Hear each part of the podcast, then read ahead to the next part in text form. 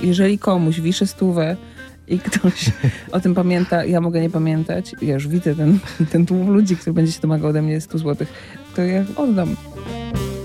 To są niedomówienia, czyli rozmowy niezobowiązujące w RMF Classic. Dzień dobry Państwu, Artur Andrus przed mikrofonem. Dzisiaj gościmy Magdę Smalarę. Dzień dobry. Dzień dobry. Czy ty przypadkiem nie obchodzisz jakiegoś jubileuszu? Jubileuszu? Tak? Nie. Dwudziestolecie pracy artystycznej obchodziłam rok temu, chociaż 30 września mija ćwierć wieku 25 lat, odkąd przeprowadziłam się do Warszawy. To jest jubileusz związany z tym, że mam bilet do dzisiaj, bilet PKP, który służył mi do tego, żeby przyjechać trasę z Gdyni Głównej do Warszawy Centralnej i jechałam na pierwszy rok studiów w Akademii Teatralnej w Warszawie i już tu zostałam. No i proszę, Tak, to jest mój jubileusz. trafiłem, bo to się okazuje, że to prawie każdy zawsze ma jakiś jubileusz i dlatego poszukiwałem takiego jubileuszu na początek. I co? Jak Znalazł się. przyjechałaś do tej Warszawy, to od razu ci się to miasto spodobało, czy nie bardzo? Och, specyfika studiowania w Akademii Teatralnej i w ogóle myślę w szkołach teatralnych, o czym nie miałam pojęcia, bo ja bardzo chciałam przez lata dostać się do szkoły teatralnej i trochę mi się to nie udawało. I e, jak już się dostałam, to byłam tak oszołomiona i tak przejęta tym, że oto studiuję w tej szkole, że ja właściwie z tej szkoły nie wychodziłam. I Warszawę przez te na pewno pierwsze cztery lata i potem jeszcze trochę poznawałam bardzo wybiórczo, takimi plamami, które się działy, a 11 razy zmieniałam mieszkanie w czasie studiów i mieszkałam w bardzo różnych dzielnicach, w związku z tym tak się odsłaniały dla mnie kolejne fragmenty mapy Warszawy. Teraz myślę, że znam już ją całkiem nieźle, mieszkając tu ćwierć wieku, ale po pierwsze się tego w ogóle nie spodziewałam, że tak się potoczy moje życie, bo myślałam, że wrócę na Wybrzeże i będę tam uprawiać aktorstwo i to będzie wspaniałe ale jakoś nawet nie miałam czasu o tym pomyśleć, żeby wracać tam. I już chyba, no to ku mojemu zdumieniu jest tak, że mieszkam w Warszawie dłużej niż gdzie indziej mieszkałam kiedykolwiek, więc y, to jest jubileusz, ale to też jest kwestia tego, że Warszawa jest dobrym miejscem do mieszkania. I lubię, teraz już lubię. A wróćmy jeszcze do tego momentu, do tego, który dzisiaj świętujemy, jak się okazuje. 30 września, 25 lat temu Magda Smalara przyjeżdża do Warszawy, wchodzi do budynku Akademii Teatralnej i czym się zachwyca najpierw? Co, jakie emocje temu towarzyszą? Czy patrzysz na tych ludzi, którzy tam chodzą? Obserwujesz, kto tam jest, kto robi wrażenie, czy, Trochę tak, ale ponieważ moja bańka spekulacyjna co do tego, kto do tej szkoły się dostaje, skoro ja się nie dostałam przez tyle lat, akurat nie zdawałam do tej, do tej zdawałam po raz pierwszy do Akademii Teatralnej, ale ponieważ zdawałam wcześniej dwa razy do Krakowa i do Wrocławia zdawałam raz, to odrzucana na, na którychś tam etapach miałam takie poczucie, to kto tutaj w ogóle... Nie to, że ja byłam przekonana o jakimś swoim niewyobrażalnym talencie, tylko wydawało mi się, że te egzaminy idą mi dobrze i że to po prostu muszą być jakieś zupełnie zjawiskowe osoby, które się do tych szkół dostają. One są piękne, są zdolne, są mądre, jakaś klasa wyższa. I to pierwsze spotkanie ze szkołą teatralną było dosyć rozczarowujące, bo się okazało już na egzaminach wstępnych na etapie teoretycznym, że mój kolega, bardzo znany i zdolny aktor, nie powiem jego nazwiska, jak zdawaliśmy egzamin teoretyczny, to zobaczyłam go, jak wchodził do toalety z taką różową książeczką, jak pisać wypracowania. I ja tę książeczkę pamiętałam, bo pracowałam w księgarni, próbując się utrzymać pomiędzy tymi nieudanymi egzaminami do szkoły teatralnej. I byłam tak w ogóle zszokowana, że to tak wygląda, że kolega wszedł na egzamin z rosyjskiego, mu powiedzieli, że to jest najprostszy język do zdania i pani go zapytała, jak twoja familia? On powiedział, spasiba, хорошо.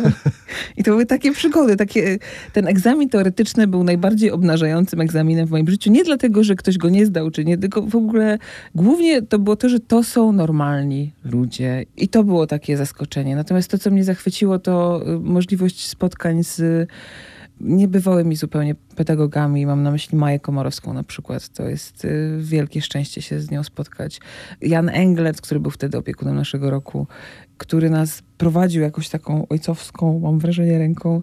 I myśmy w te narracje też wchodzili. I to są fajne studia. I oczywiście teraz kiedy się przetoczyła ta cała burza y, odnośnie i mitu, i y, mobbingu w szkołach, i traktowania studentów y, w ten sposób, ja myślałam sobie, że ja w ogóle nie mam takich doświadczeń. Ja jestem taka w ogóle chowana pod kloszem i w tym kokonie takiej opieki. Nieżyjąca Grażyna Matyszkiewicz, niezwykła pedagogzka w Akademii Teatralnej, która była też matką dla nas wszystkich, pożyczała pieniądze studentom, załatwiała im mieszkania. No to w ogóle była po prostu niebywała osoba. I z tą myślą znalazłam mój indeks, przeprowadzając książki z jednego segmentu na drugi i zobaczyłam, że ja właściwie na pierwszym roku miałam same truje i trzy z dwoma, bo i przypomniało mi się, że w tej szkole nie stawiano piątek na pierwszym roku, żeby nam przypadkiem nie odbiło.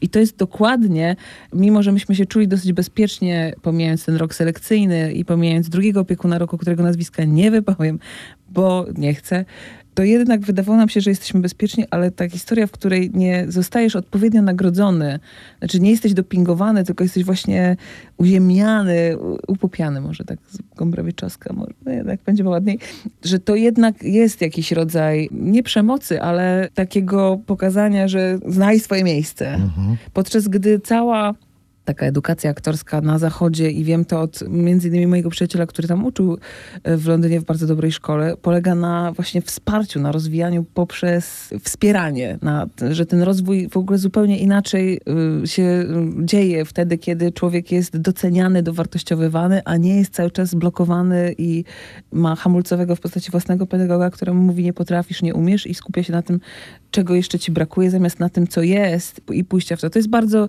bardzo specyficzna y, dziedzina i bardzo trudno jest ją zdefiniować jasno i nie ma nawet kryteriów oceny. Takich, no przecież sam wiesz, że jeden aktor ci się podoba, a jeden aktor ci się nie podoba zupełnie i to nie ma żadnego przełożenia na to, ile oni grają i w jakich filmach występują, wiadomo, prawda? Po prostu tak jest. I nie ma żadnego probierza zmierzenia naszych... Ja sama nie wiem, czy jestem dobrą aktorką, no bo nikt mi tego nie udowodni w żaden sposób. No oczywiście oklaski i tak dalej, no ale ludzie czasami klaszczą z uprzejmości, więc to jest zagadka. No ale wymieniłaś parę nazwisk takich pedagogów, którzy zostają na zawsze w pamięci, których spotkanie to właściwie szczęście w tym zawodzie. Absolutne. Absolutne. I to, i to jest super, że to się jakoś y, dzieje. I pamiętam też, że mieliśmy zajęcia z profesorem Wandą Szczuką, która specjalizowała się w formach i stylach. I ona rzeczywiście i pracowała z Formanem przy Amadeuszu. Takie legendy krążyły o tym, co ona robiła. Ona współpracowała też z Wajdą na temat i, i była specjalistką od zachowań w danych epokach. I ja pamiętam zajęcia, kiedy ona nam opowiadała o tym, jak się jej obiad w ambasadzie. I myślałam sobie wtedy, przecież to jest po prostu niedorzeczna myśl, że ja kiedyś obiad w ambasadzie zjem. I nie jadłam jeszcze obiadu w ambasadzie, ale jadłam w paru miejscach, w których te rady mi się przydały. To gdyby nas słuchała jakaś ambasada i wydawała w najbliższym czasie jakieś przyjęcie, to proszę pamiętać, że Magda Smalara jest gotowa. Bardzo chętnie. Jestem gotowa, lubię zjeść. To może odstraszyć potencjalnych zapraszających, ale potrafię się powstrzymać.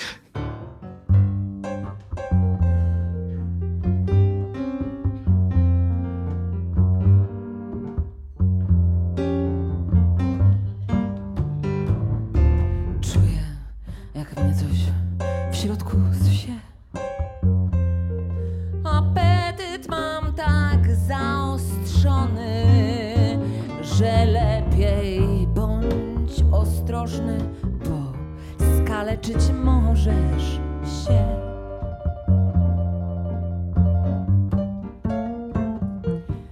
Tak mi się dzisiaj czegoś chce. Soczystych piersi, jędrnych udek. Ugotuj mi coś, nakarm mnie. Foie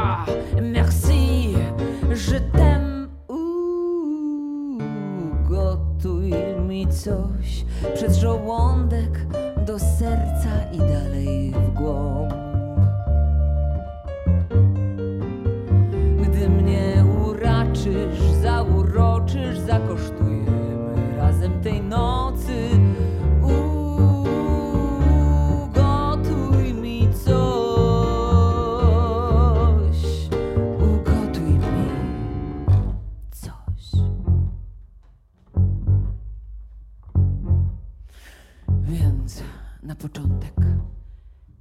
Amuse-bouche. Smakowe moje kubki wzbudź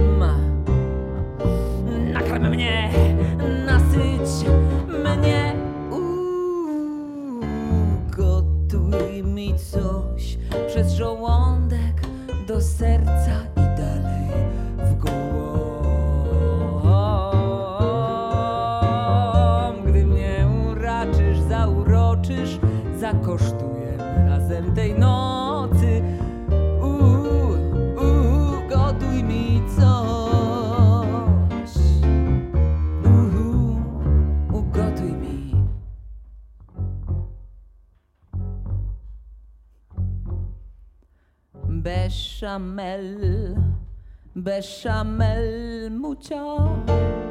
Zmysłowo kapie nam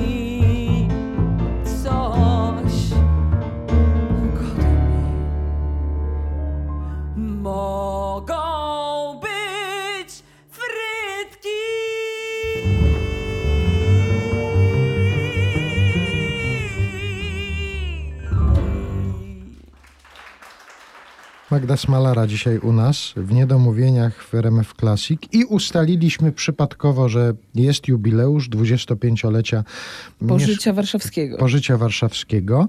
Odnosząc się jeszcze do Twojej pracy zawodowej, już tego, co się jej po studiach wydarzyło, są takie sytuacje, że na przykład zaskakuje Cię, że ktoś to jeszcze pamięta. O tak. O tak, są takie sytuacje. Są takie sytuacje, że ktoś na przykład mówi mi, że pamięta mnie jako Puka w Śnie Nocy Letniej w reżyserii wspomnianego już Jana Englerta i to był nasz dyplom zagrany 44 razy lat temu, 21, a nawet 22, bo premierę mieliśmy w listopadzie, czyli jeszcze kalendarzowo. I myśmy się spotkali w dwudziestolecie ukończenia studiów z moim rokiem, a byłam na roku pełnym osobowości i też wszyscy sobie bardzo dobrze radzą. I niektórzy radzą sobie świetnie, bo są wybitni, na przykład Leszek Lichota, Agnieszka Grochowska, Michał Żurawski, Paulina Holc, Magda Kumorek, Monika Dryl, Aneta Todorczuk, e, Robert Jarociński, Kamila Bar, e, Wojtek Solarz. To są takie, że w zasadzie każdy z mojego roku gdzieś tam rezonuje w zbiorowej świadomości widzów. I jak obejrzeliśmy ten sen nocy letniej, mój Boże, była taka scena na sam koniec, że śpiewaliśmy taką piosenkę, muzyka Macieja Małeckiego, też piękna, przekład Barańczaka. Kochałam ten spektakl, absolutnie. I siedzieliśmy wszyscy na krawędzi sceny, to znaczy moi koledzy siedzieli na krawędzi sceny i śpiewali tę piosenkę, ja stałam trochę w oddaleniu i patrzyłam. I oglądaliśmy takie straszne nagranie z VHS-u, z okropnym dźwiękiem i jak ta kamera przejechała przez nasze twarze. Ja zrozumiałam wtedy, dlaczego tak to było wymyślone i dlaczego myśmy tak siedzieli. Ja się cały czas wzruszam, jak o tym sobie przypomnę, bo te młode buzie po prostu pełne nadziei, oczekiwania i tego w ogóle jakiegoś takiego radosnego jednak napięcia, że to, co przyjdzie, będzie dobre. Myślę, że wiele z nas przeżyło bardzo dużo fajnych rzeczy i zawodowo i też życiowo, ale to jest y, takie doświadczenie niezwykłe i formujące i absolutnie się cieszę, jak ktoś okazuje się, że to pamięta, bo są rzeczy, których ja nie pamiętam, a pamiętają je inni i to jest piękne. A w drugą stronę masz czasami taką sytuację, taką myśl, że żal, że ktoś tego nie pamięta. No ja na przykład pożyczyłam jednemu koledze 100 zł żałuję, że on tego nie pamięta. Haha, nie, to jest prawda, naprawdę rzadko pamiętam takie rzeczy, ale akurat mam jednego takiego. A dawno pożyczył te 100 Kurczę, no strasznie dawno, że ta wartość to już powinien mi oddać 300 teraz, jakby miał mi oddawać. No ale e, sądzę, że jest to ofiara złożona na ołtarzu sztuki. Bo Aktor? kolega, oczywiście, Znany? poniekąd. Mhm.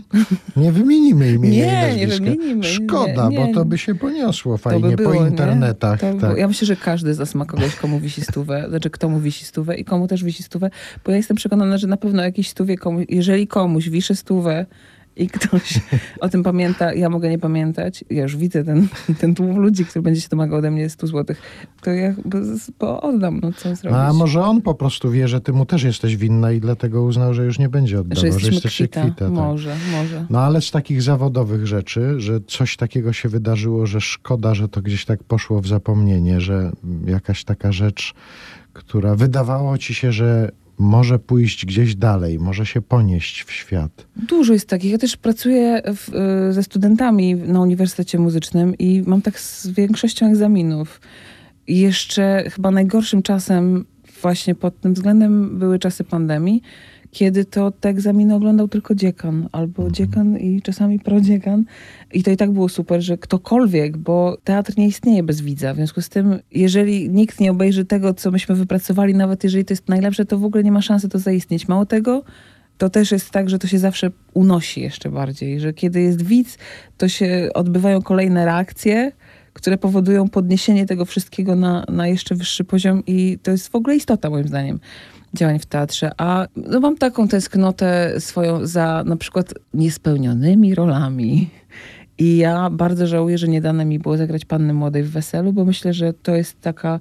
Grałam Pannę Młodą w egzaminie u Maji Komorowskiej na drugim roku i to było coś takiego, że człowiek nagle nie musi się zastanawiać nad niczym. Takie doświadczenie bardzo ciekawe w pracy, bo to się rzadko zdarza, że taka rola, że, że weszłam w ten serdak, ten gorset, trzewiki i ja wiedziałam, co ja robię. I to było fantastyczne doświadczenie. No już niestety na Pannę Młodą jestem zbyt niemłoda. To Mam- nieprawda. Teraz się zmieniają. Że się zmienia, te- że, że na wsi też będą wychodzić po Nie, no prostu. poza tym na przykład, gdyby wyobrazić sobie taką zaskakującą może realizację, panna młoda w ambasadzie na przykład. Wesele w ambasadzie, To by wiesz jak było. się zachować, potrafisz, panna Potrafię. młoda i już. I, I w tym krakowskim e, stroju, ja to raczej w kaszubskim powinnam występować, ale to, to też jest jakaś propozycja, znaczy jeżeli ktoś miałby takie pomysły, to ja mogę przyjść przebrana w stroju, no, absolutnie. Wracając, Panna Młoda Wesoł to jest rola, której nie zagrałam i raczej nie zagram, ale mam taką drugą i jest szansa, więc gdyby ktoś robił kiedyś Roma i Julię, to tam jest taka rola niani, Julii i ja uważam, że ja jestem do tego stworzona.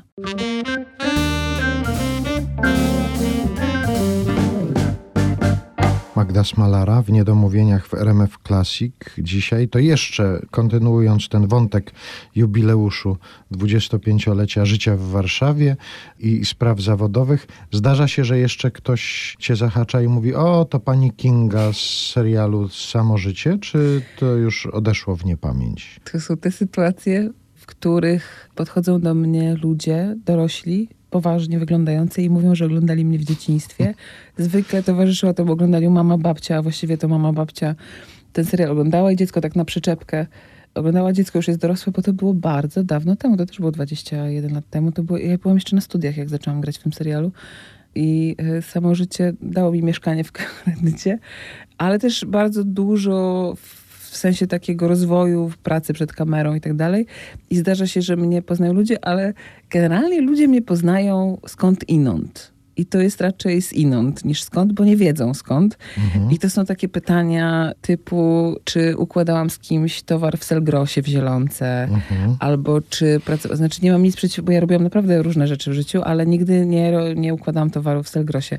Czy pracowałam z kimś w chemii, albo czy mam dziecko w przedszkolu w Lublinie, albo czy się śmieję z e, moją przyjaciółką, to jest kasus szwagra w Grójcu, że ludzie wiedzą, że mnie znają, ale nie wiedzą skąd. Ale ile to jest ról do zagrania Właśnie, potencjalnych. prawda? Właśnie, taka dziewczyna z sąsiedztwa. Matka dziecka z Lublina. Mhm. Ty parę razy wspominałaś o tych swoich serialowych takich poczynaniach i na początku, kiedy o tym mówiłaś, zawsze mówiłaś o tym, że ty nie chciałaś przyjmować tej roli. Czy to związane z, było z tym, że wtedy się inaczej postrzegało granie w serialach, że to była taka troszkę gorsza kategoria tego zawodu? Czy już wtedy, kiedy ty te propozycje dostawałaś, jednak serial był traktowany jako jedna z części tego rzemiosła? Ja myślę, że już tak było, tylko że ja miałam w głowie jakieś. mm, Że to gorzej, że to nie że wypada. to właśnie, że ja jestem, że ja tu Szekspir, Sofoklesy, że ja tu będę grała wielki teatr i że serial to jest po prostu Mhm. coś uwłaczającego. I bardzo szybko wyprowadziła mnie z błędu pierwsza wypłata z teatru.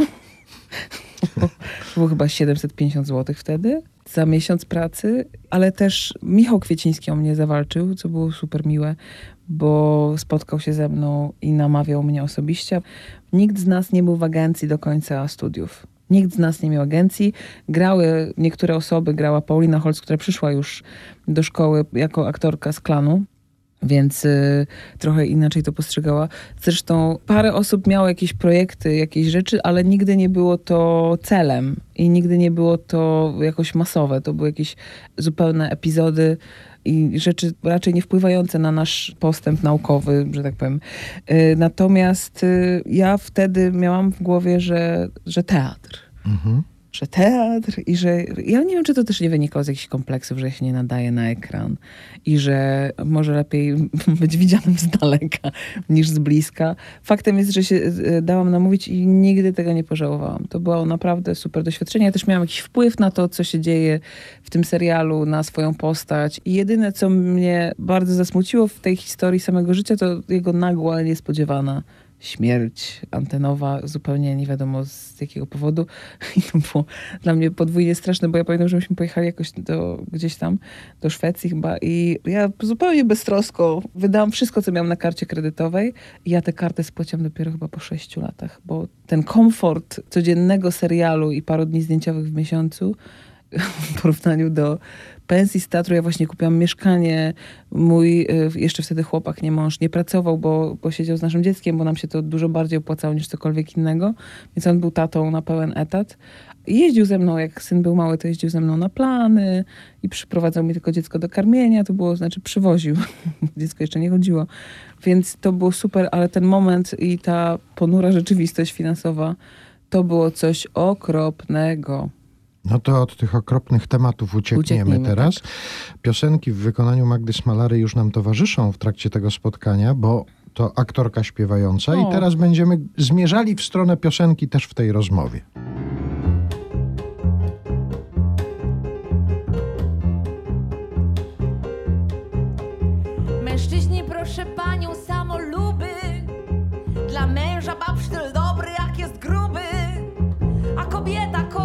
Dietę, bo ubóstwia mieć sylwetę niby bluszcz Po cholerę mię ten tłuszcz? Z natury mam figurę Wenus z Milo Plus minus, znaczy plus 15 kilo I nie pójdę między ludzi, póki mi się nie odchudzi tu i tam To co więcej od niej mam? Przez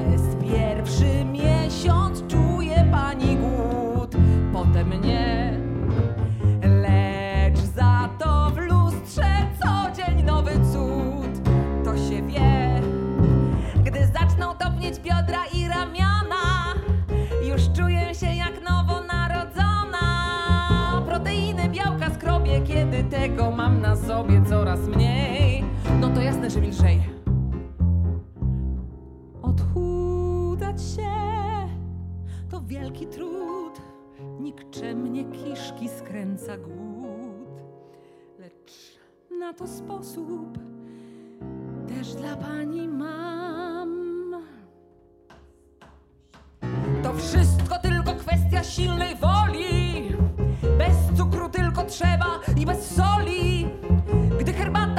Niesłodzona i sałata niesolona, to jest grunt. Zaraz traci pani funt. Niech pani w domu nic a nic nie pieprzy, bo pieprz najgorszy, ocet jest najlepszy. Na śniadanie przepis prosty, pomidorek, dwa, trzy tosty, płatki róż. I to proszę pani już. Lunch wtedy właśnie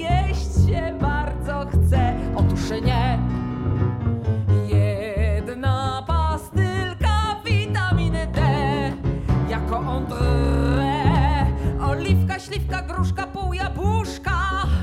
Cytrynka, deksedrynka i pietruszka. Pomidorek czasem dla odmiany, tościki marynowany ryc. I już proszę nic. Kolacja, byle tylko bez kalorii Bo kaloria jedna śmierć całej historii Galaretkę sobie zrobię, niech się trzęsie jak w chorobie No i cóż,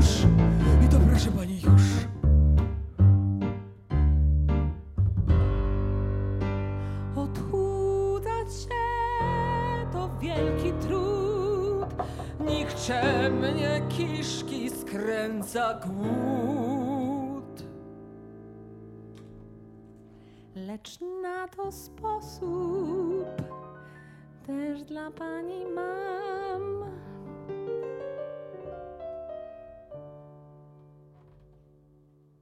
Niech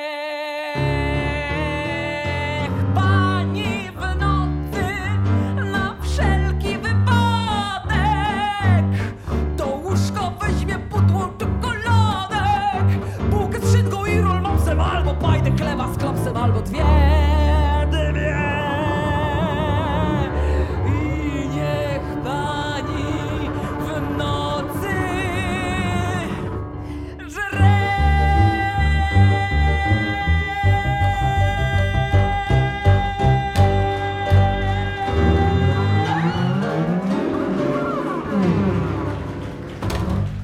Magda Smalara dzisiaj u nas w Niedomówieniach w RMF Classic i powiedzieliśmy, że będziemy w stronę piosenki zmierzali, bo to jest ważna część twojego zawodu. Ważna. A nawet nie najważniejsza? Nie wiem, czy nie najważniejsze. Nie, chyba nie. Ja mam dużo takich kierunków, którymi podążam i o dziwo odnoszę w nich sukcesy, ale jeżeli chodzi o piosenkę, to myślę, że najbardziej e, rozpoznana, no bo napisałam pracę doktorską na Uniwersytecie Muzycznym Fryderyka Chopina i obroniłam ją z wyróżnieniem. I ona dotyczy interpretacji piosenki aktorskiej. Generalnie chodzi o to, jaka jest rola interpretacji w piosence aktorskiej rozumianej jako związek słowa i muzyki. Mhm. I że ta interpretacja jest tym trzecim elementem, bez którego się nie uda piosenka aktorska. Porozmawiamy sobie jeszcze o twojej pracy pedagogicznej, ale teraz chciałem cię zapytać, czy jest jakaś piosenka, którą mogłabyś uznać za swoją przełomową piosenkę? Dieta Hemara śpiewana przeze mnie chyba w 2000 roku na PPA. I to była taka trochę przykra historia, bo ja przyjechałam po jakichś zdjęciach, nie wiem, byłam straszliwie zmęczona na tym konkursie ocenianym przez jury. I potem, jak już ochłonęłam, to w tym galowym koncercie zaśpiewałam dobrze, na tyle dobrze. Tam właśnie zobaczył mnie Michał Kwieciński. I myślę, że ta dieta była przełomowa też o tyle, że stała się jakimś takim zaczynem do tego programu, który, mój Boże, też ma jubileusz, bo gram go 10 lat. Kobieta do zjedzenia, czyli mój taki gastro stand-up recital, nie wiem jak to nazwać, bo to się trochę wymyka z jasnych form. Ale ta dieta była piosenką przełomową. Pytając o to, czy jakaś piosenka może być uznana za przełomową w Twoim życiu artystycznym, prawdę mówiąc, spodziewałem się, że wskażesz którąś z piosenek Agnieszki Osieckiej, a, A. może, może tą, którą wygrałaś konkurs Pamiętajmy o Osieckiej. Mogłam, bo to były dwie piosenki, to było... Znaczy, ja chyba przekornie użyłam y, jednak tej diety, bo to była pierwsza piosenka, którą zaśpiewałam publicznie tak naprawdę. Ale Osiecka, absolutnie oczywiście, Osiecka to jest całe moje śpiewające życie y, zawodowe i to były dwie piosenki i to śmieszne jest też, bo piosenka Ja z podróży, którą wykonywałam, trafiła na płytę Sześć Oceanów i na taki dodatek do tego albumu, bo przecież Oceanów było na początku pięć w tej wersji. I to jest okropne nagranie, którego ja nie znoszę, bo ja tam po prostu mam 24 lata, chyba miałam depresję. Nie żartuję teraz, mówię poważnie, byłam w kiepskiej formie fizycznej, znaczy psychicznej, fizycznej.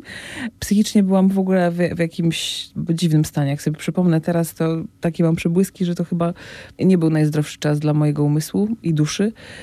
I ja mam taką pretensję w sobie i tyle goryczy i takie to było okropne, że ja się bardzo cieszyłam, że mogę napisać ten doktorat o Osieckiej i nagrać, bo podstawą doktoratu muzycznego jest dzieło. To jest dzieło i do tego jest dopiero opis, który stanowi, jakby to jest całość. I w tym dziele mogłam, bo to też jest ciekawy czynnik, czas, w, jeżeli chodzi o interpretację, że ja na przykład bardzo trudno mi zrozumieć ludzi, którzy śpiewają zawsze tak samo czy mija rok, czy mija 10 lat, nie wiem, kojarzysz takie piosenki, że wychodzi Mhm. po prostu ktoś i śpiewa i, i to są dokładnie te same akcenty, i że to się w ogóle nie rozwija i nie zmienia. A wystarczy posłuchać Glena Goulda, który gra wariacje goldbergowskie. Jest taki dwupłytowy, wspaniały album, kiedy on gra najpierw jako dwudziestokilkulatek w 50 latach, a potem gra już w schyłku życia w latach 90 po 40 latach i ta różnica w tych tempach, oba wykonania są genialne i oba są o czymś kompletnie innym, mimo że jest to ta sama muzyka i ten sam człowiek, aż mam deszcz, jak o tym myślę, bo to jest coś, co w ogóle jakby niesie to, całą interpretację, która jest tak nierozerwalnie związana z istotą, z rdzeniem osoby interpretującej, że jakby nie da się tego zrobić od zewnątrz, ani wyuczyć. To, co jest prawdziwe i to, co jest w tobie i to, co jest y, najistotniejsze zawsze wylezie gdzieś pomiędzy i to jest w ogóle niesamowite zupełnie. Więc y, nagrałam drugą wersję tej piosenki i ona jest już, no też nie jest idealna, ale i tak jestem bardzo zadowolona, no bo to jest y, jednak jakiś, jakaś droga, jakiś skok, a poza tym jest co puszczać w takiej audycji, bo tak to by mogło nie być, co?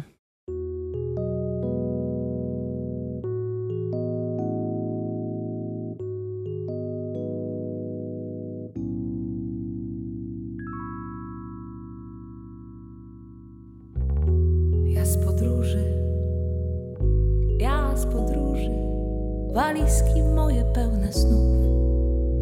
Dziś puste są, kto powróży, kto powróży, kto powie, gdzie mój będzie dom,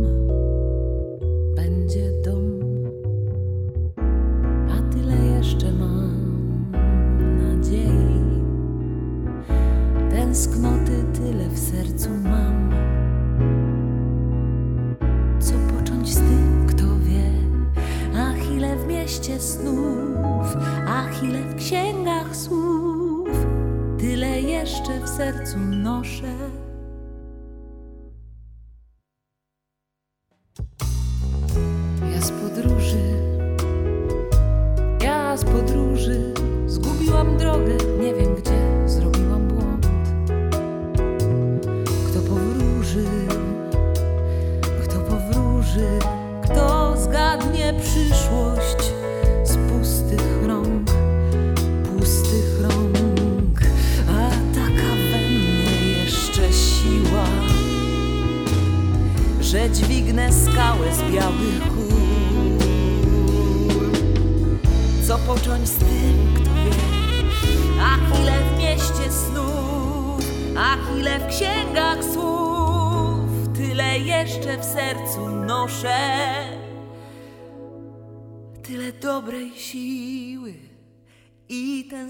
Tęsknoty, i nadziei, i tęsknoty w sercu noszę. I tęsknoty w sercu noszę. I pożaru w sercu noszę. I pożaru.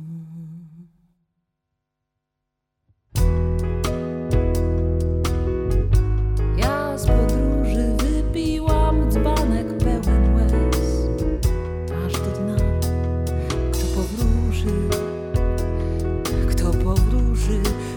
powie, ile potrwa świat i ja. A tyle jeszcze mam dla świata. Pożaru tyle w sercu mam. Co począć z tym, kto wie? Ach, ile w mieście snów, ach, ile w księgach słów.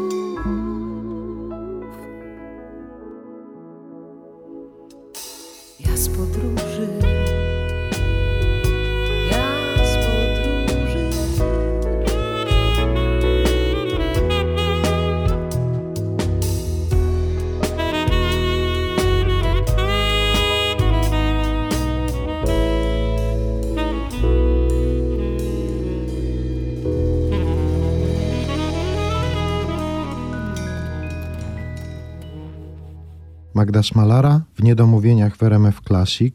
Przejrzałem sobie taki portal, w którym są opisane różne role, komentarze do tych ról się pojawiają. Taki zawodowy portal, w którym właściwie każdy aktor jest ujęty i jest y, wymieniony z każdej roli. I tam zawsze sobie zaglądam do tego, co ludzie piszą. I na przykład pani Malinka 1977 napisała o tobie tak. A ona tak w ogóle pochodzi z Rumi, a nie z Gdyni. Swojego czasu mieszkała w bloku naprzeciw. Nie wiem, kim jest pani Malinka. Też nie wiem. Ale faktem jest, że nie, pochodzę z Gdyni, bo tam się urodziłam, tam skończyłam liceum, a Rumia jest y, kabatami mm, Gdyni. No to, są, to jest po prostu taka sypialnia, miasteczko, 40 tysięcy mieszkańców, gdzie są tylko bloki i korki, właściwie nie ma nic więcej. Znaczy dobra, no teraz przesadzam, jest też dworek pod lipami, jest parę miejsc, ale Rumia zasadniczo służy do spania. Tam się nie, niewiele Mhm. Ale dzieje. spałaś w Rumi, tak? Spałam w Rumi przez lat kilkanaście chyba nawet, bo spałam tam od drugiej do ósmej klasy podstawówki i w liceum też, czyli, ale dojeżdżałam do Gdyni, co było dosyć uciążliwe, bo zaczynaliśmy lekcję o 7.30, a kończyłam drugie liceum ogólnokształcące, które było na ulicy Wolności. Trzeba było iść pod górę od dworca w Gdyni, tam w stronę lasu i czasami niestety brakowało siły i zawracaliśmy w połowie drogi z moją przyjaciółką. Ale wywołując te hasła Rumia, Gdynia, oczywiście idziemy dalej w tym i chciałbym teraz hasło Sopot wywołać. Sopot też. Czy wtedy, kiedy ty tam już spałaś w Rumi, a wspinałaś się do szkoły w Gdyni, ty wiedziałaś, że tam jest takie miejsce, w którym bywa Agnieszka Osiecka? Mówię tutaj o teatrze Atelier. Czy miałaś świadomość, że to Absolutnie. miejsce, które kiedyś będzie dla ciebie tak ważne, już jest ważne z innego powodu? Ja byłam w Sopocie bardzo częstym gościem i w Sopocie też nieraz spałam, bo y, mieszkała tam moja babcia i właściwie nawet mieszkałam w Sopocie przez jakiś czas. Po Właściwie, gdzie ty nie spałaś? Spałam w Pile i piłam też w różnych miejscach. W Sopocie zwłaszcza. Mhm. To jest miejsce sprzyjające różnym integracjom szeroko zakrojonym. Ale jak miałam lat 17 i z moją przyjaciółką siedziałyśmy na plaży w takich... Bo Sopot wyglądał wtedy zupełnie inaczej. Już nikt tego nie pamięta, jak to było 30 lat temu, ale były takie kutry wyciągnięte rybackie. W ogóle oprócz mola to właściwie w ogóle nie było, były łazienki północne, był ten barak, w którym y, były jakieś tam sprzęty ratownicze i tam powstał Teatr Atelier. Był Hotel Grand, to było już wtedy stał i był, ale poza tym to tam się działo niewiele i myśmy sobie na tej dzikiej plaży siedziały i pamiętam, że usłyszałyśmy, że ogłoszono konkurs, nie pamiętam co było przedmiotem konkursu, ale nagrodą w konkursie była kolacja z Agnieszką Siecką. I ja po pierwsze nie wiedziałam wtedy jeszcze, jak się je w ambasadach i w, w sytuacjach takich ekskluzywnych, powiedziałabym. Myśmy stworzyły i nie wzięłyśmy w ogóle udziału w tym konkursie, myśląc, że co my byśmy jej powiedziały, tej Osieckiej. I ona się przechadzała z André pod rękę, e, z rozwianym włosem, oboje. I byli tak piękną parą, i że ciągle mam ten obrazek w oczach, że oni tak sobie chodzili i tak można było się trącić w ramię i powiedzieć, ej, Osiecka, która była już wtedy bardzo popularną postacią, niezależnie od swojej twórczości piosenkowej. Była też w pewnym sensie celebrytką. Bywała w różnych okolicznościach, otwierała McDonald's w Warszawie, wiadomo. Też bywała obecna w telewizji, w lifestyle'owych, nazwijmy to, programach, więc była bardzo znaną osobą. I pamiętam też, że w tych czasach obejrzałam e, spektakl Weissman i Czerwona Twarz w Teatrze Atelier, który wydał mi się absolutnie wspaniałym przedstawieniem. Grał w nim nieżyjący Krzysztof Gordon, grał Marek Richter i grała wspaniała aktorka Mrozińska Elżbieta. I ten spektakl pamiętam bardzo dobrze i był jakiś taki w ogóle wspaniały i to też było doświadczenie formujące. Ale ja nie miałam pojęcia wtedy, znaczy ja cicho sobie marzyłam, że tak wyjdzie kiedyś, że taka będzie moja droga. Co w ogóle w tym samym mniej więcej czasie jechałam autostopem z kolegą na grupy Rysia Ridla do tych. Wziął nas facet całkiem niezłym samochodem i ja siedziałam z tyłu, a rozmowa się toczyła o jakichś takich rzeczach kulturalno, o filmach, a ja już wtedy chodziłam na wagary na festiwal filmowy w Gdyni, bo wtedy można było przynieść ciasto panom z pewnego radia i dostać za to identyfikator, który w ogóle otwierał wszystkie drzwi.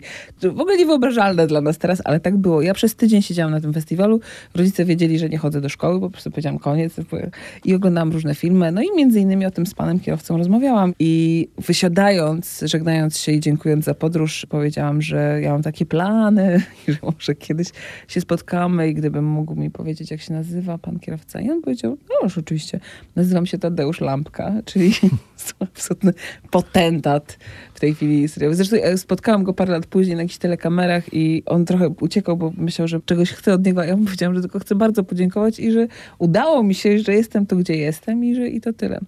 I on oczywiście powiedział, żebym do niego zadzwoniła, napisała, ale ja oczywiście już tego nie zrobiłam, no bo nie wiem czemu. A jednak dobrze jest tak, jak jest. Ja jestem szczęściarą.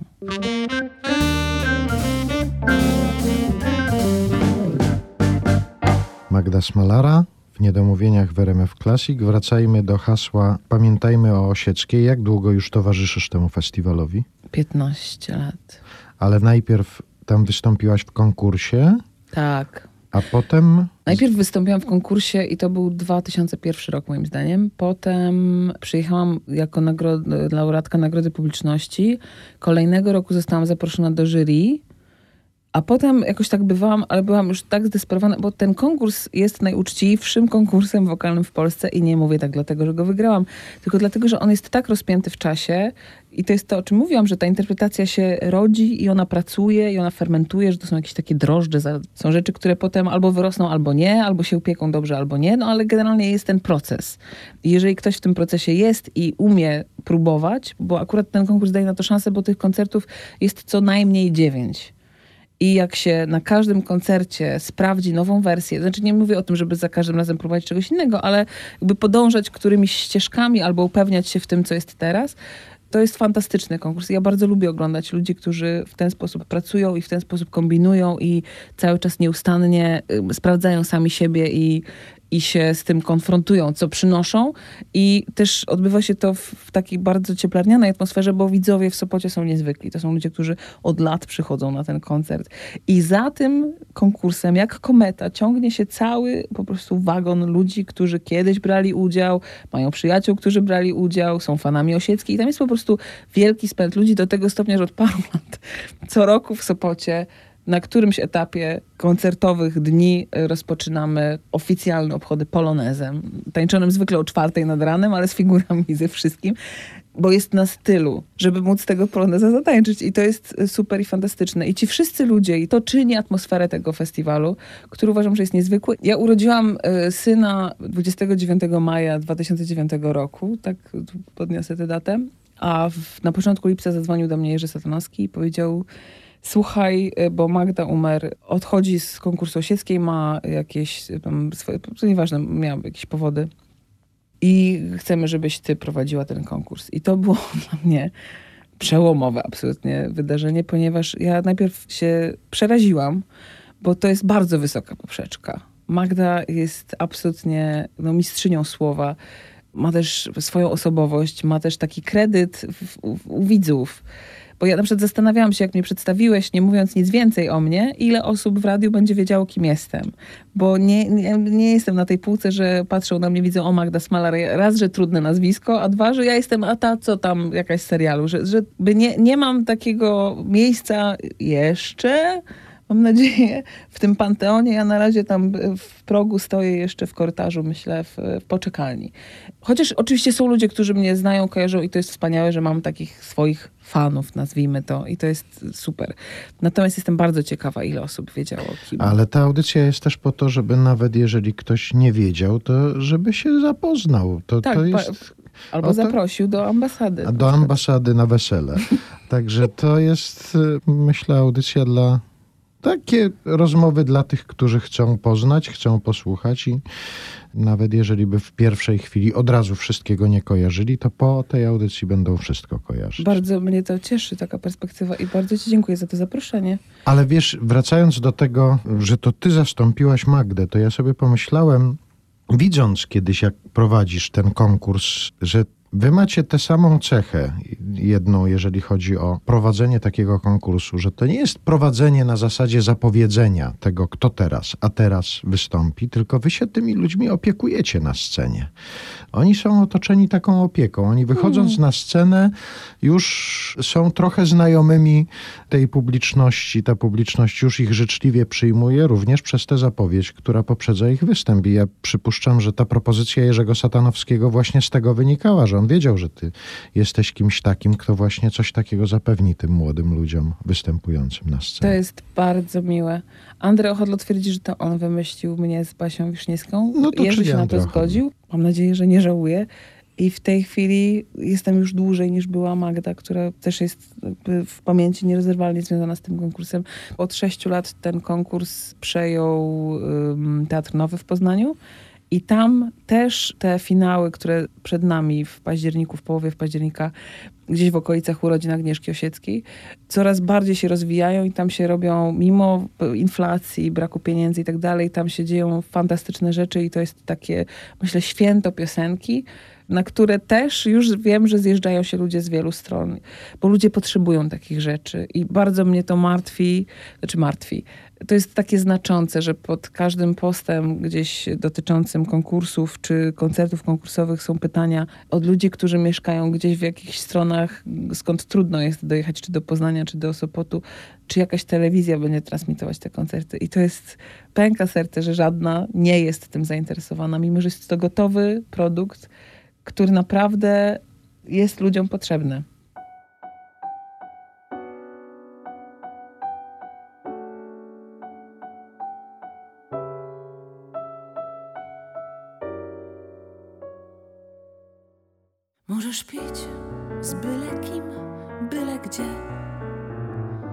Byle Rzym, w byle Krym, proszę cię. Mam co palić, nie muszę wciąż jeść. Nie potrzeba mi, zresztą pal sześć. Możesz nie dać mi grosza na dom. Tylko proszę cię, proszę, zmień ton. Możesz gadać, pleść bzdury Androny. Tylko błagam cię, nie mów, nie mów.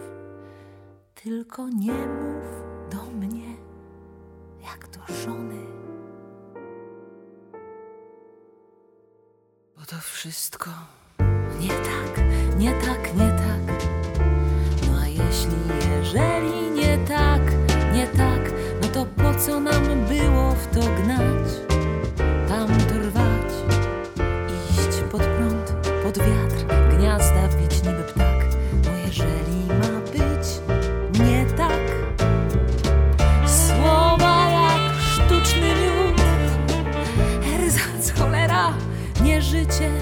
miał być raj, miał być cud i ćwiartka na popicie. A to wszystko nie tak, nie tak, nie to. No a jeśli, jeżeli nie to, no to o co u diabła nam szło? Możesz iść dokąd chcesz, wiesz gdzie drzwi. W byle ziąb, w byle deszcz, w byle sny. Ja na kłamstwie się znam tak jak ty. Sztucznym miodem karmieni to my. Znamy lata trwożniejsze niż dzwon. Tylko proszę, ten ton, ten ton. Wygadujcie panowie Androny. Tylko błagam, nie mówcie, nie mówcie. Już nie mówcie do nas jak do żony. Bo to wszystko nie tak, nie tak, nie tak. No a jeśli, jeżeli nie tak, nie tak, no to po co nam było w to gnać? Tam to rwać, iść pod prąd, pod wiatr, gniazdowić niby ptak. No jeżeli ma być nie tak, Słowa jak sztuczny miód, erzac cholera, nie życie, miał być raj, miał być cud. I ćwiartka na popicie. A to wszystko nie tak, nie tak, nie to. No a jeśli, jeżeli nie to, no to o co u diabła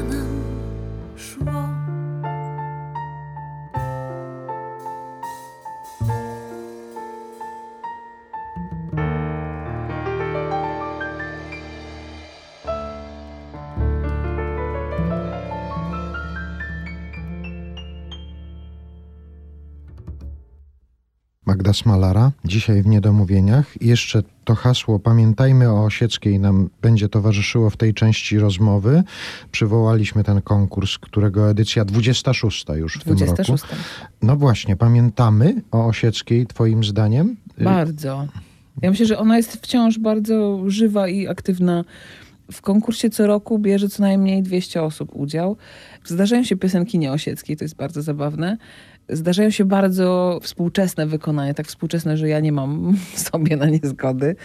Ale też wydaje mi się, że ponieważ ona pracowała z najwspanialszymi kompozytorami swoich czasów i kompozytorkami, jest materiał na to, żeby y, reinterpretować, odświeżać, odnawiać. To są dwa tysiące piosenek, y, są jeszcze teksty, do których muzyki nie ma i myślę, że jest to kopalnia rzeczy, bo one się nie starzeją tak bardzo, moim zdaniem. To jest też dobra okazja, kiedy mówimy o śpiewaniu tych piosenek, które są klasyką polskiej piosenki przez młodych ludzi, do tego, żeby cię zapytać o różnicę. Jaka jest różnica w uczeniu się piosenki, interpretacji piosenki w szkole teatralnej, w akademii teatralnej i w akademii muzycznej? Jest jakaś różnica w tym, czego ty się uczyłaś w akademii teatralnej, a czego ty uczysz na Uniwersytecie Muzycznym? Wydaje mi się, że różnica jest taka, że wcześniej byłam uczona, a teraz uczę. Ale też ja nie do końca pamiętam. Pamiętam, że myśmy. E, nas uczył Andrzej Strzelecki, uczyła nas e, Barbara Dziekan, uczył nas profesor Jan Skotnicki, cudowny absolutnie człowiek, od którego myśmy na pierwszym roku, on robił z nami takie obrzędowe polskie pieśni pastorałkowe w jakichś takich skomplikowanych czterogłosach to było niesamowite, że myśmy tak po prostu wskoczyli na tę głęboką wodę.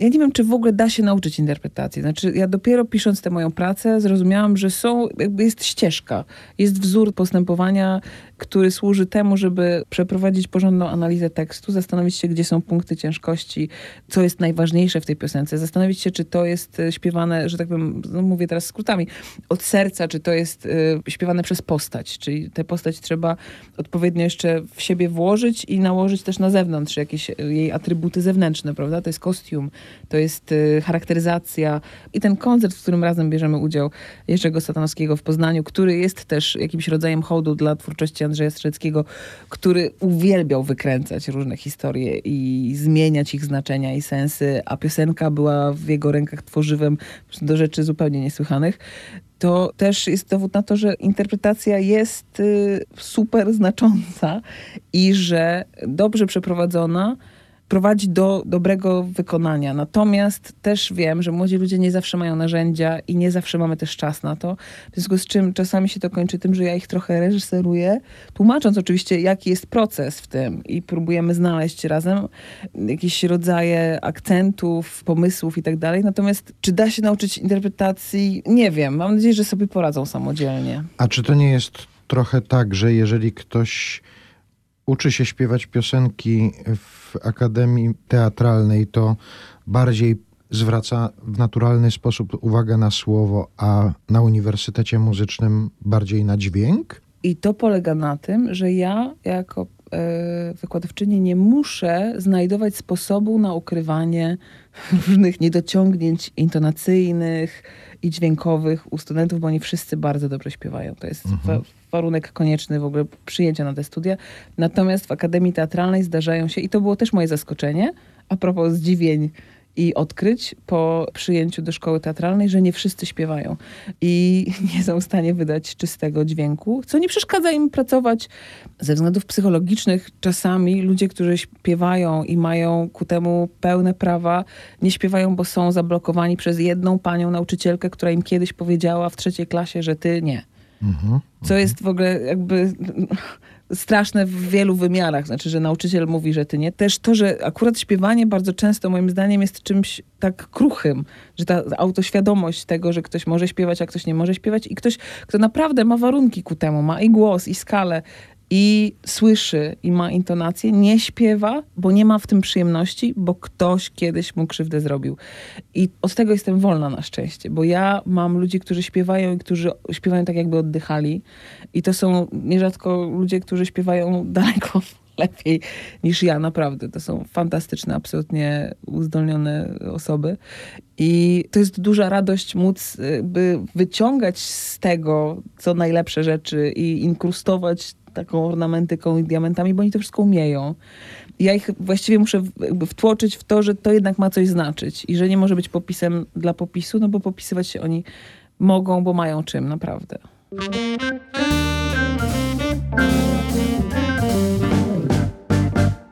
Magda Smalara dzisiaj w Niedomówieniach w RMF Classic. Ja jeszcze sobie parę tematów do rozmowy przygotowałem. No na przykład chciałem pogadać o spektaklu Kobieta do zjedzenia. Cały czas grasz ten Gram. recital? Obecnie w Och Teatrze w Warszawie. Pytana o to, dla kogo jest ten spektakl, powiedziałaś kiedyś, że dla ludzi, którzy jedzą. Tak, i to wciąż tak, zostańmy przy tym. Ale też już, no to jest 10 lat, ten spektakl się bardzo zmienił i bardzo ewoluował. Też muszę przyznać, że zgodnie z duchem czasu, że ja na początku mówiłam rzeczy, których dzisiaj bym w życiu nie powiedziała ze sceny publicznie. Takich po prostu... Ale dotyczących ludzkiego ciała? Dotyczących ciała, ale też takich uwłaczających, że na przykład miałam taki tekst, y, że gdzieś wyczytałam, że kobiety mają tendencję do zjadania większych ilości jedzenia, kiedy mężczyzn nie ma w pobliżu, a im bardziej one zjadają, tym bardziej tych mężczyzn tam nie ma. Czyli taki rodzaj w ogóle y, stwierdzenia, że kobiety, które są szczupłe, y, mają zagwarantowane szczęście, a te, które szczupłe nie są, w ogóle w życiu nie mają szansy na poznanie kogoś interesującego, co w ogóle jest nieprawdą. Absolutnie sama jestem tego najlepszym przykładem. Mam męża. I to jest najmniejszy problem w ogóle w relacjach, tak naprawdę. Jak się, że waga jest, jest najmniejszym problemem. Waga najmniej waży. Nie, no bywa, ale to moim zdaniem jest w twojej głowie cały czas, Mhm. a nie, nie w tym. Więc takich rzeczy już nie mówię i bardzo staram się też wspierać, a nie, bo to jest bardzo skomplikowany temat. To jest po prostu wielopiętrowy tort, w którym łatwo się nadziać na jakąś skorupkę od jajka i inne nieprzyjemności. Natomiast y, jest to temat ważny, zwłaszcza dla młodych teraz osób, które wchodzą w ten świat insta i sztuczności pełnej i filtrów i można zwariować, naprawdę. Ale jak się to poda w sposób właśnie humorystyczny i z poczuciem humoru się o tym opowie, dużo łatwiej pewne rzeczy zrozumieć, prawda? Mam nadzieję. Mam nadzieję, bardzo często dostaję podziękowania od kobiet, matek, które były z córkami na przykład. Mhm. i mają takie poczucie, że to im ściąga pewien kłopot z głowy. Znaczy, oczywiście ja nikogo nie uzdrowię w ten sposób, bo, bo no, te wszystkie zaburzenia odżywiania to są naprawdę poważne sprawy. I, i tu no, nie da się, to jest jak wiesz, masz depresję i ktoś ci mówi idź na spacer. No, Tak. jakby to To nie działa w ten sposób. Jak masz Mhm. anoreksję, to, to, jakby to też nie, nie ma na to prostych rozwiązań. To są lata psychoterapii i leczenia i tak dalej, ale to jest ta cała skomplikowana warstwa, z której zaczęłam zdawać sobie sprawę, wchodząc w ten las tych, ale szykuję sobie nowy Mhm. program, którego premierę ustaliłam z André i z Basią w Teatrze Atelier za rok w sierpniu, jakoś przy okazji, pewnie przed y, konkursami Osieckiej, więc y, zapraszam. I myślę, że ponieważ zrobiłam ten doktorat i zajęło mi to bardzo dużo czasu, że to będzie coś w rodzaju piosenek na receptę albo recepty na piosenki, że doktor Smalara. I że to, to jest bardzo pojemna forma, w której mogę sobie po prostu pośpiewać te piosenki, które naprawdę bym chciała sobie zaśpiewać i które lubię i być może też nastąpią pewne reinterpretacje, być może coś napiszę nowego, może napiszę coś Urszula Borkowska do czegoś, co już istnieje, do jakiegoś tekstu, więc, y, bo na pewno będzie ona moją współautorką jak zawsze. To jeszcze o jednej rzeczy, którą razem też stworzyłyście, trzeba powiedzieć. 100 minut dla urody. Tak. I też jeździcie z tym po kraju i można zobaczyć gdzie nie gdzie ten spektakl. Tak? Można i nawet teraz dosyć intensywnie jeździmy, dlatego że kończy się rok Szymborskiej, a jest to spektakl oparty na jej poezji. I To są cztery panie, to jest Joanna Trzepiecińska, Kasia Dąbrowska na zmianę z Moniką Wagiel, Iza Bukowska i ja. I to są też, bo ja lubię to, że od czasu do czasu, teraz zrobiłam taki koncert z y, poezji Gałczyńskiego i wspaniałe jest to, że przy odpowiednim doborze ludzi możesz ich namówić do tego, żeby zrobili trochę więcej niż normalnie by zrobili w tych okolicznościach, krótko mówiąc, za te pieniądze. I jak im piekę ciasta i karmię ich obiadami, to oni się jakoś nauczą tego więcej i też jakoś łykną te cztery głosy, te rzeczy, które normalnie w tym nurcie takim piosenki rozrywkowej i koncertów przygotowywanych na zlecenie się nie robi, bo nikt nie ma na to czasu. To naprawdę wymaga dużej pracy. I mi się jakoś, tutaj, tak zniżam głos, żeby oni przypadkiem tego nie usłyszeli, namówić ich do tego, żeby wyszli poza te ramy i wychodzą rzeczy wspaniałe, więc mamy jeszcze koncert Gałczyńskiego, który mam nadzieję gdzieś tam będzie grane też w bardzo fajnej obsadzie i z bardzo fajnymi muzykami. Więc to są takie rzeczy, które, ja w ogóle, to, się, to jest niesamowite, ja miałam w tym roku dwie premiery i prawdopodobnie będę miała trzecią i w żadnej nie biorę udziału jako ja że do jednej napisałam tekst, do drugiej skomponowałam scenariusz z tego, co już było, czyli z poezji Gałczyńskiego, która też jest ludziom potrzebna. W ogóle moim zdaniem my potrzebujemy bardzo poezji, tylko o tym nie wiemy, dopóki jej nie dostaniemy. A wracając jeszcze do tej czterogłosowości, do której namawiasz ciastami i obiadami, nie dostałyście, mówię tutaj o aktorkach występujących w spektaklu 100 minut dla urody, takiej propozycji, żeby teraz przed wyborami pojeździć z tymi lepiejami profrekwencyjnymi, tak? My to y, robimy. Znaczy, teraz gramy w Inowrocławiu, wydaje mi się w y, Pile, w Gorzowie. I tam wszędzie I namawiacie to już do... będzie po niestety po wyborach, ale teraz jest Inowrocław 8 października i tam w ramach BIS-u, bo my śpiewamy lepiej te gastronomiczne. Mhm. Czyli to, co się zaczyna od tekstu, że w pewnej gospodzie podano mi kartę, w której przy pozycji flaki ktoś drżącą ręką dopisał okropne. Pomyślałam, że na tym poprzestać nie wolno. No i potem idzie lepiej złamać obie nogi niż y, tutejsze jeść pierogi. I cała jest pieśń. I Ula Borkowska napisała to w takim cudownie rozpędzającym się bałkańskim ludowym stylu. I na tę samą melodię e, ja podłożyłam lepiej wyborcze, które pisało e, sporo internautów, internautek pod postem Michała Rusinka. One nie namawiają do żadnych konkretnych wyborów, natomiast namawiają do wzięcia udziału w wyborach w ogóle, więc e, z czystym sumieniem, nie bawiąc się w politykę, tylko w jakiś taki rodzaj jednak społecznej odpowiedzialności i w ramach pielęgnowania tego poczucia społecznej odpowiedzialności będziemy tę pieśń wykonywać. Jeżeli ktoś z Państwa chce ją zobaczyć, to na pewnym portalu jest ona wrzucona. A teraz coś pamiętasz? Któregoś lepieja? Y, y, że... Ja wiem, że czterema głosami trudno ci będzie zaśpiewać naraz, ale... Nie, nie zaśpiewam. Lepiej na te pójść wybory, niż być cztery lata chorym. Takie są tam. I to właśnie, że lepiej... y, Oddać głos do urny? Tak, niż, żywot y, pędzić durny. Jakieś takie historie. Jak coś tam nie ten, to dopiszemy sobie, ale y, jest ich tyle, że, że spokojnie możemy je zaśpiewać. No to jeszcze jest sporo tematów do kolejnego spotkania, zatem się z Magdą Smalarą jeszcze kiedyś spotkamy. Na przykład chciałbym ustalić, chyba że teraz nam się błyskawicznie da ustalić, to dlaczego twoim zdaniem zdjęcie kury wzmaga zainteresowanie? Nie, chodzi o to, że jak coś piszesz naprawdę, to potrzebny jest obrazek. Ja się tego uczę cały czas, bo ja jestem człowiekiem słowa. Niestety w obecnych czasach słowo nie wystarcza. My się spotykamy w radiu, gdzie mówimy, ale ten obraz jest potrzebny, a kura akurat była najbardziej neutralnym zdjęciem, które miałam w swoim telefonie, ponieważ y, brałam udział w takiej produkcji filmowej y, dziejącej się na Podlasiu i tam była cała zagroda zwierząt przygotowanych przez y, zajmujących się tym ludzi. To były kury, kaczki, gęsi i one miały swoją, tam się dział osobny film. I obserwowanie tych kur i tych gęsi to było fantastyczne. No i to ja tylko Państwu wyjaśnię, że przeglądając profil społecznościowy Magdy Smalary, przeczytałem jakąś wiadomość, która dotyczyła zupełnie innej rzeczy i nagle patrzę, że to jest zilustrowane zdjęciem kury i tam jest napisane zdjęcie kury dla wzmożenia zainteresowania. Ale zobacz, widzisz zdjęcie kury i teraz o tym rozmawiamy, czyli działa ta taktyka, że to jest skuteczne. Może ja zapowiadając tę naszą audycję zdjęcie kury umieszczę. Proszę bardzo. No i jeszcze chciałem zapytać e, o najdziwniejsze słowo, które w Skrablach wymyślił Jan Englert w czasie waszego wyjazdu zagranicznego. Było tak, to była moja pierwsza podróż zagraniczna do Kalabrii i Jan Englert grał z Moniką Drell i ze mną w Scrabble i ułożył słowo onać i ułożył, ja dokładnie to pamiętam, 20, minęło lat ponad, w prawym górnym rogu na potrójnej premii literowej była literka ci i onać szło przez potrójną premię słowną. On po prostu dostał za to milion punktów. Onać? Onać. I my byłyśmy, ale że panie profesorze, co to jest za słowo? I on nam zacytował, jak z rękawa, jakiś taki fragment Fredry że on coś tam, coś tam, nic nie robił, tylko ono. Tyle pamiętam po 20 latach. Także autorytetem rektora i opiekuna roku usankcjonował słowo onać. I oczywiście jak to u Fredry wiadomo, że chodziło o masturbację, to trudno.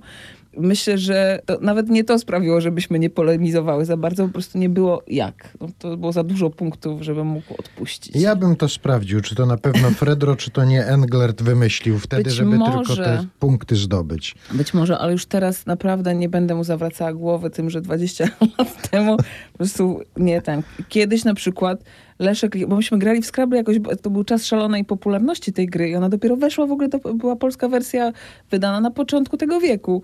I myśmy grali jako rok namiętnie, specjalizowała się w tym i Aneta Todorczuk, Robert Jarociński grał świetnie w Scrabble i Leszek Lichota. I Leszek Lichota z Robertem kiedyś grali w parze i ułożyli słowo wpróć kłóciliśmy, a nie było wtedy możliwości sprawdzenia tego. No teraz każdy ma słownik w kieszeni. To jest w ogóle niesamowite, jakie my mamy źródło wiedzy jak mało z niego korzystamy.